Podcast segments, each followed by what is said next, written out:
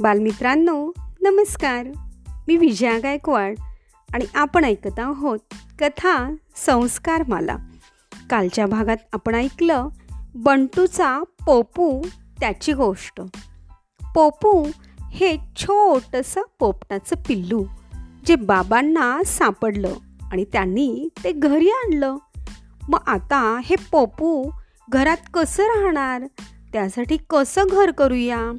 अशी चर्चा आपण कालच्या भागात ऐकली. आता आज पाहूया की त्या पोपूसाठी कोण कसं घर करते आई म्हणाली आपण त्याच्यासाठी एक छोटीशी गादी तयार करूया आणि त्याला घरातल्या एका कोपऱ्यात ठेवूया. पण गादी कशी करणार? बंटू गाल फुगवून विचारत पडला. अगदी सोपं आहे आई सांगू लागली. बंटू बाळा तू बागेत जा. वाळलेली पानं आणि सुकं गवत घेऊन ये. ते इथं कोपऱ्यात नीट ठेवू. त्यावर तुझा जुना शर्ट घालून. झाली गादी तयार. एवढं ऐकल्यावर सुद्धा बंटू काही केल्या बागेत जाईना. आता रे काय झालं? आईनं विचारलं. अगं पण त्याला उशीही हवी ना. गंमत जम्मत. आपण त्याला फुलांची उशी करूया. पिंकूनं असं म्हणताच बंटू गादी आणायला आणि पिंकू उशी आणायला बागेत पळाले. आई कौतुकानं त्यांची ही धावपळ पाहत होती. थोड्याच वेळात घराच्या एका कोपऱ्यात बंटूनं बागेतली पानं आणून टाकली. गवत गोळा केलं. ती कोपऱ्यात रचून ठेवलं. पिंकूनं चाफ्याची आणि पारिजातकाची फुलं आणली. तोपर्यंत आईनं बंटूचा जुना शर्ट शोधून ठेवला होता. नवीन पिल्लासाठी पानांची गादी आणि फुलांची उशी तयार झाली. बंटू अजून त्याच्या मित्राला हात लावायला घाबरत होता. हे पिल्लू आपल्याला चोच मारेल. अशी बंटूला उगाच भीती वाटे. इतक्यात पिंकू ओरडली अय्या आपण त्याचं नावच नाही ठेवलं बंटू. हां नाव कशाला ठेवायचं?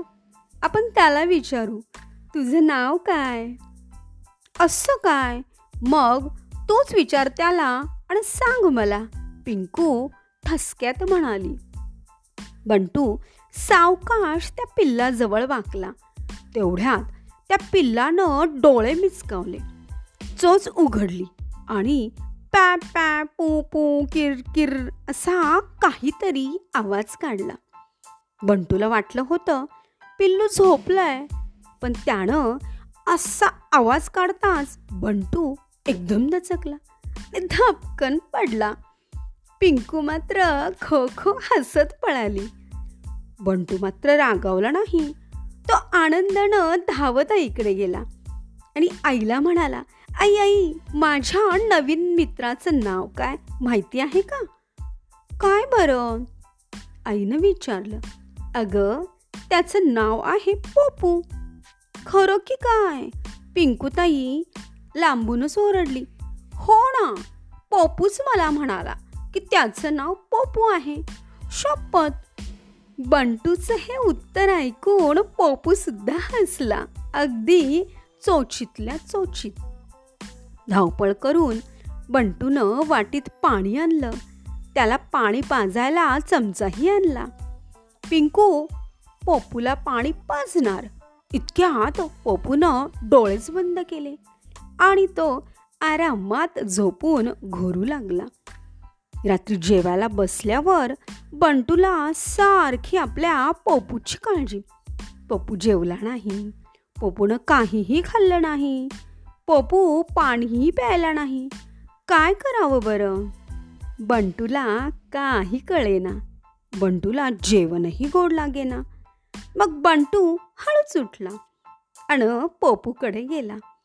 पाहतो तर काय?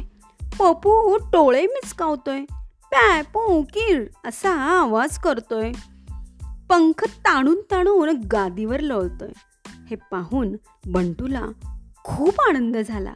आणि आनंदानं बंटू ओरडला आई पपू उठला मग आणि मग बंटूच्या आवाजानं पपू दचकलाच.